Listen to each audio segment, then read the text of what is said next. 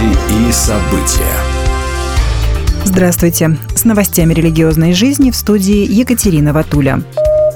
В Благовещенске в церковь «Новое поколение», входящую в состав Росхова Е, пытался проникнуть неизвестный, который заявил, что собирается совершить кару. При нем было обнаружено более 17 предметов холодного оружия, сообщила РИА Новости пресс-служба церкви. В прошлый четверг мужчина, одетый в черное, в балаклаве, очках и с рюкзаком, приехал на такси и направился ко входу в церковь. На вопрос вахтера о цели визита он заявил, что он бог и пришел, чтобы совершить кару. По словам дежурного, мужчина вел себя агрессивно, поэтому его задержали и вызвали сотрудников Росгвардии. В рюкзаке у него оказались перочинные и тычковые ножи, мачете и нунчаки. Всего 17 предметов холодного оружия. Оперативные действия дежурного церкви помогли предотвратить трагедию.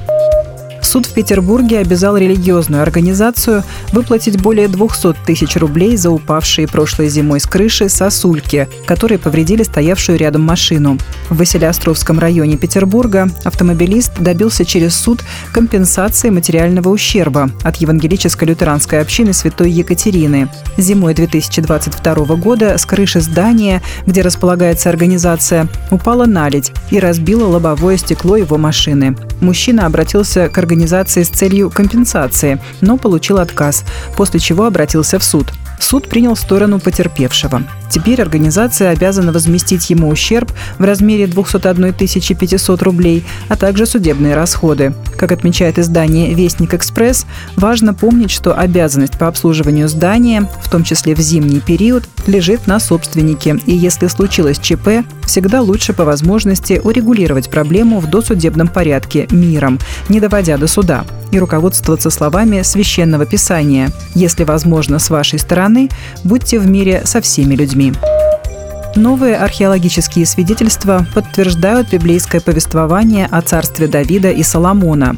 Находки были сделаны в древнем городе Гизер в Израиле. Были изучены ворота, оборонительные стены и большое административное здание, датируемое началом X века до нашей эры. Исследование представляет новые доказательства, которые продолжают дебаты об исторической точности библейских повествований.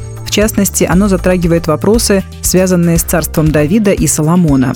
Гезер упоминается в египетских, ассирийских и библейских текстах, в источниках, которые имеют различные значения для реконструкции истории.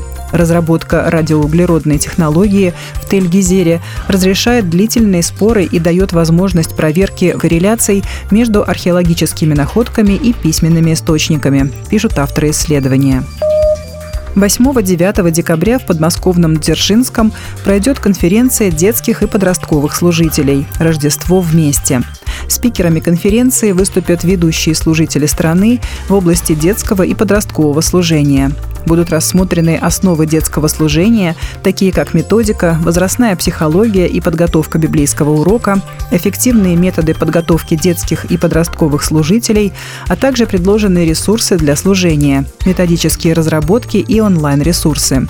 Пройдут открытые уроки, лекции и семинары, а также мастер-класс от адвоката Инны Загребиной «Детское и подростковое служение. Теория права».